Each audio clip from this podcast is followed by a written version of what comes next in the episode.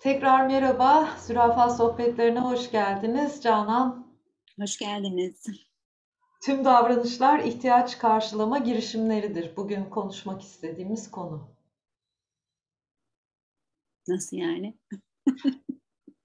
Şimdi e, biz e, geçen e, haftadan bu yana e, şiddetsiz iletişimin anahtar ayrımlarını konuşmaya başladık. Miki Kaştan ve İnbal Kaştan'ın bizim toplumumuza hediye ettiği Marshall Rosenberg'in e, şiddetsiz iletişimin anlı, anlayışının e, temeli olan bir takım anahtar e, varsayımları listelemişlerdi. Bu ikincisi. Tüm davranışlar ihtiyaç karşılama girişimleridir dediğinde ben ilk şiddetsiz iletişim öğrenmeye başladığımda ama bu da mı, ama bu da mı diye çok e, sormuştum kendime. E, burada şeyi anladığımda çok e, netleşmişti kafam. Bir önceki kayıtta da konuştuğumuz. Yani biz ihtiyaç karşılamak için bir takım eylemler yapıyoruz ya da davranışlarda bulunuyoruz. Ve ihtiyacın kendisinin e, ne olduğu ayrı bir şey. Bizim bunu karşılamak için yaptığımız şey başka bir şey. Zaten bütün çatışma, problem de bu yaptığımız davranışlardan kaynaklanabiliyor. Evet. Şimdi bir şeyler söyleyeceğim şimdi. Peki mesela ben şimdi susadım. Öyle su, su ihtiyacım var. Temel ihtiyacım var. Gidip su alıyorum. Değil mi? Böyle karşılamak için bir eylemde bulunuyorum. Su yerine soda da içebilirdim. Reklam gibi oldu ama yani o da başka bir strateji oluyor. İlla su içmem gerekmiyor o ihtiyacımı karşılamak için. Yani her bir ihtiyacım olunca bir eylem yapıyorum. Bana böyle en basitinden anlatınca daha kolay anlayabiliyorum bazı şeyleri.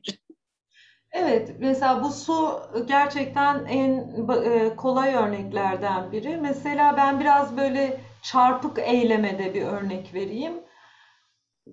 Bazen ilişkilerde bu arkadaş ilişkisi olabilir, partner ilişkisi olabilir. İlişkilerde bağlantı ihtiyacım o kadar canlı olabilir ki kavga çıkarabilir. Hmm. Şimdi surat yapıyorum, ters laflar ediyorum vesaire. Bana empatiyle baktığın zaman çok trajik bir eylem yapıyorum aslında. Aslında niyetim bağlantı olabilir. Gör beni diyorum yani, gör. Görülmek olabilir, duyulmak olabilir. Yani şey işte zorluyorum duvarları. Şimdi burada bağlantı ihtiyacım olduğunu bilirsem, bağlantı ihtiyacımla durabilirsem, bağlantı ihtiyacımı karşılayacak çok daha verimli, manalı bir yol bulabilirim. Tırnak içinde manalı diyorum ama böyle bir şeyden söz ediyor.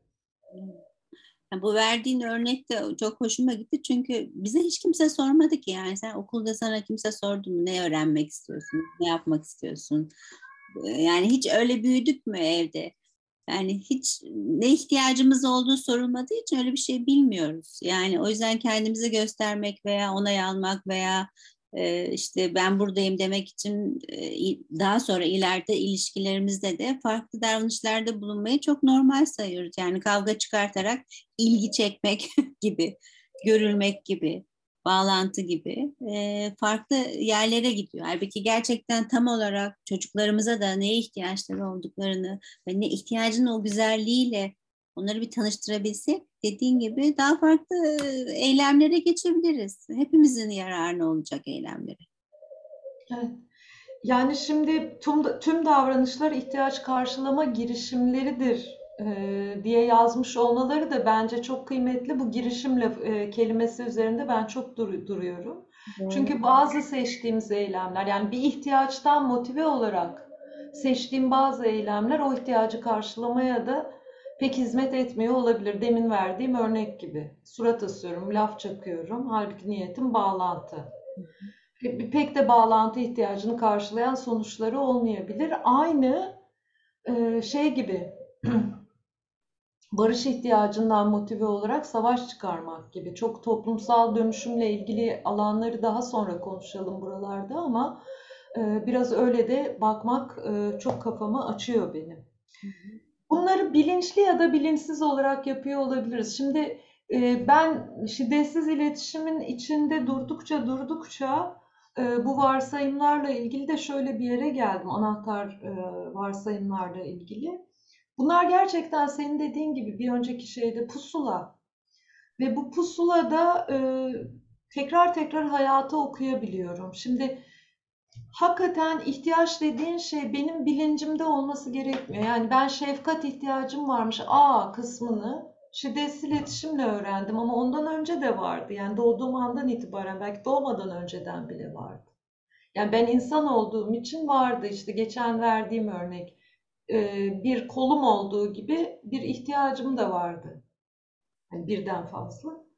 Burada bilinçli ya da bilinçsiz olması değil. Şunu bilmek çok kıymetli. Empati yeteneğimi de benim besleyen bir şey. Bir insan her ne yapıyorsa bir ihtiyaç karşılamak için yapıyor. Acaba ben o ihtiyacı kestirebilirsem onaylamadığım o eylemin anlam arkasındaki ihtiyacı anlayabilirim. Anladığımda da bağlantı kurabilirim. Yoksa bağlantı kuramıyorum.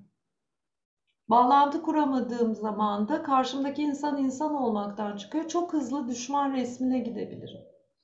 Şiddetsizlikle ilgili olduğu yerde burası bence. Evet. Bence bu mucizevi bir formül gibi geliyor bana. Hani çok basit e, ama e, yaptıkça yaptıkça da hani öğrenebileceğim bir şey ve oturuyor bir müddet sonra o her eylemin arkasındaki o ihtiyaca bakmaya başlıyorsun. Dediğin gibi o bağlantı geliyor. Bağlantıyla beraber şefkat de geliyor bende.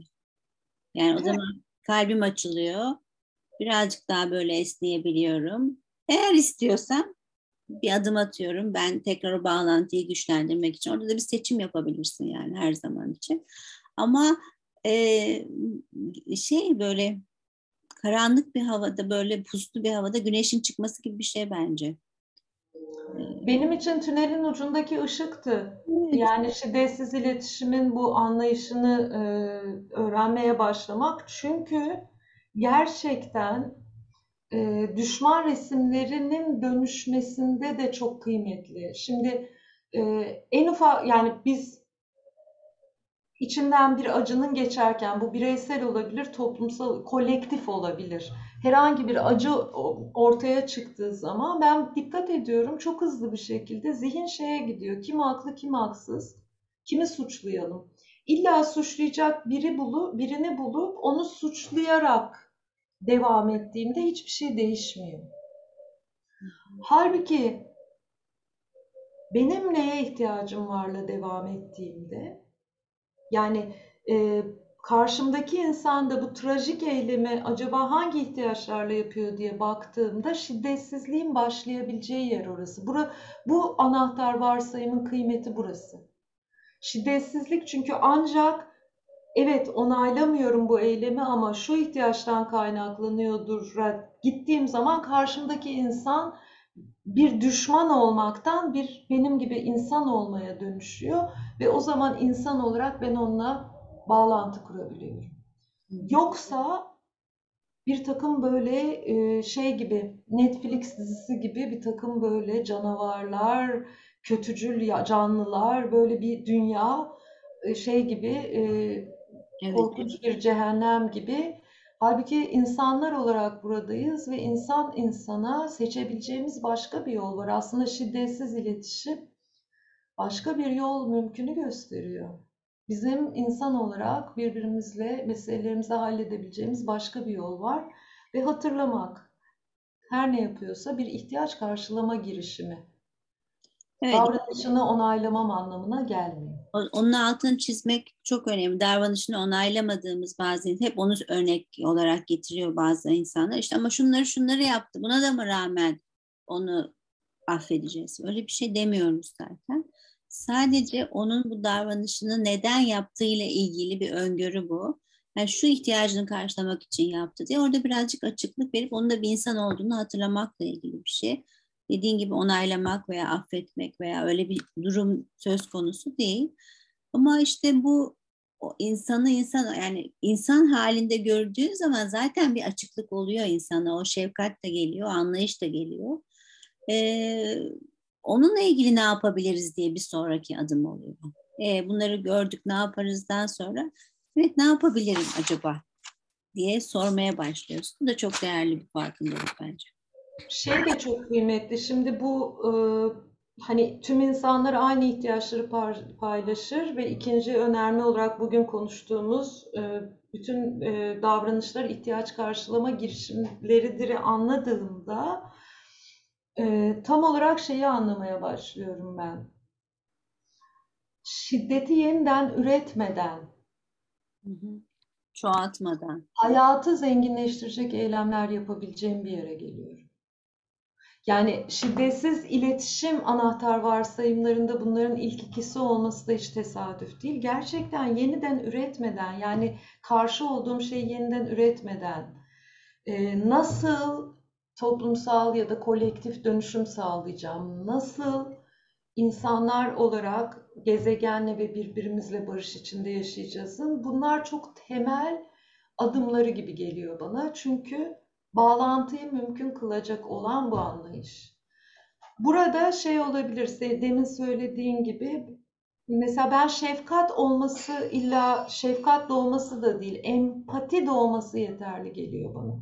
Ben de olan şey yani, ben de öyle bir şefkat oluyor, öyle geliyor ben bana şefkat. Sen de öyle geliyor, ben evet. yaşıyor yani ama herkeste olması şart değil tabii.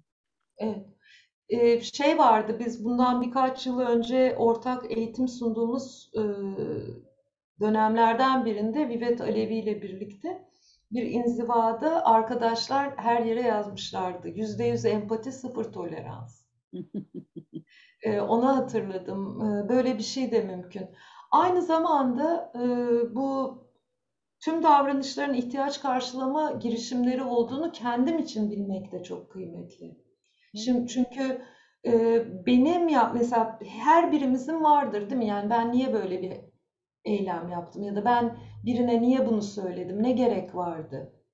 Şimdi bunu her düşündüğümde ben kendime şey bu, bu var anahtar varsayımı hatırlıyorum. Bir dakika ya ben bunu niye böyle yaptım?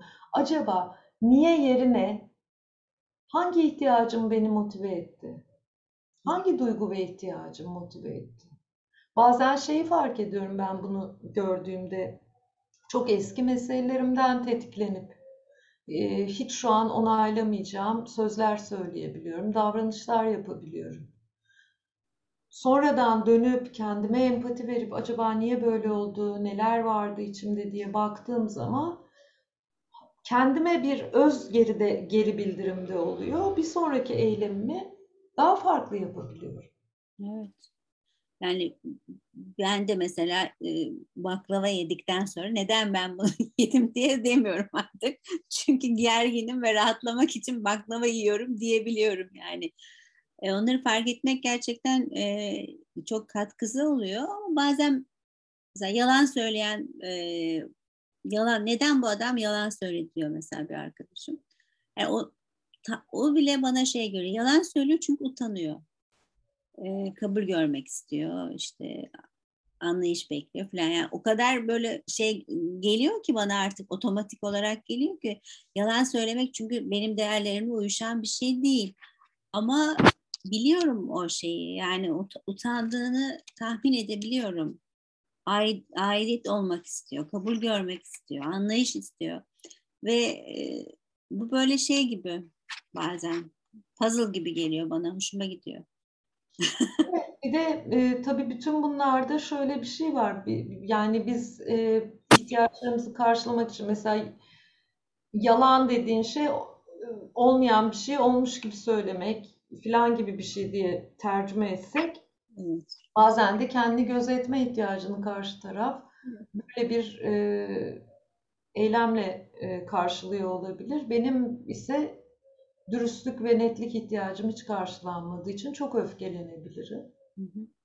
Ondan sonra ve bu da aslında benim hayat kalitemi arttıran bir şey. Çünkü şöyle yaşamak, işte şu insan böyle, bu insan böyle, öteki böyle, herkes kötü, herkes haksız, ben haklıyım, o haksız filan diye yaşamak da ömre eziyet, cana eziyet. Bana şey de geliyor, konforlu da geliyor burası. Yani net bir şekilde görebilmek, gözlem yapabilmek ve bu eyle, yani empatik bir sezgi geliştirmek ve oradan da benim kendi özlemlerimin yanında kalabilmem de ee, çok kıymetli geliyor. Şimdi şeye bakıyorum Canan, bu açıklamasına bakıyorum Miki Kaştan ve İmbal Kaştan'ın yazdığı. Ee, ihtiyaçlarımızı karşılamak için daha etkin diyor yolların, stratejilerin farkında değilsek şiddete başvurur ya da kendimizin ve başkalarının ihtiyaçlarını karşılamayan davranışlarda bulunuruz. Bence zurnanın zart dediği yer burası. Ee, burada ihtiyaç farkındalığında olmak, hem kendimin hem başkalarının ihtiyaçlarıyla ilgili bir empatik sezgi içinde olmak, şiddetsizlik için e, çok önemli bir adım gibi geliyor bana. Nasıl olacak bütün bunlar diye soran olursa şiddetli iletişimle ilgili bir e, yani eğitimlerden geçerek de bu hale geliyor insan değil mi? Onunla da ilgili belki birkaç şey söyleyelim. Nasıl olacak bütün bunlar? Ya ben şey söyleyeyim yani böyle çok ahkam kesmeyeyim. E, kendi yolculuğumu söyleyeyim. Pratik pratik pratik.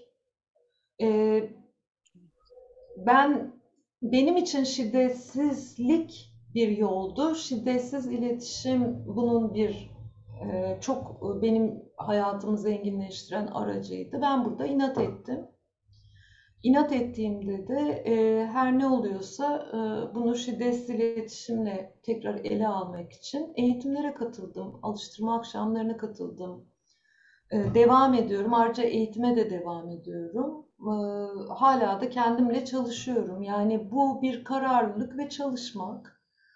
E, böyle çok bıktığım, hani olmuyor gibi gelen yerlerde ben hep aynı şeyi söylüyorum. Demek ki benim çok duyulmaya ve empatiye ihtiyacım var bu konuda demek de e, benim e, mütevaziliğimi besleyen bir şey. Bitmiyor bu yolculuk.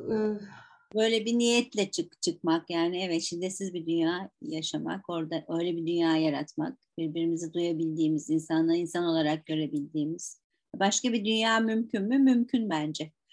Evet, yani burada durmak ve burada ısrarlı olmak beni değiştiren, dönüştüren şeydi. Çünkü şiddetsizlik niyetiyle bağlandığımda şiddetsiz iletişim bana çok kolay araçlar sunuyor. Evet yani uygulaması için çok pratik gerekmekle birlikte.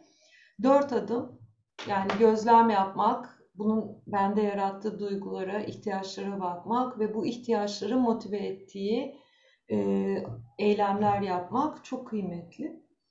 E, şu an mesela biz de ihtiyaç karşılama girişimi içindeyiz. Şu an ne yapıyoruz? Şiddetsiz iletişimin yayılmasına katkıda bulunmak için anlayabildiğimiz kadarını paylaşıyoruz, öğrenebildiğimiz kadarını paylaşıyoruz. Evet, katkıda bulunma e, ihtiyacı çok çok güzel bir ihtiyaç bence. Evet. Bunu da karşılamak için bu zürafa sohbetleri bana böyle çok güzel bir strateji geliyor. Buradan da sana şükranlarımı yolluyorum. Bizi dinleyenlere de teşekkür ediyorum. Yani iki taraflı böyle bir şey ne güzel bolluk bereket istiyorum. E, hepsi benim içinde de canlı şu söylediklerinin aynen diyeyim. Bir sonraki buluşmamızda anahtar varsayımlara devam edeceğiz. Görüşmek üzere diyelim. Hoşçakalın.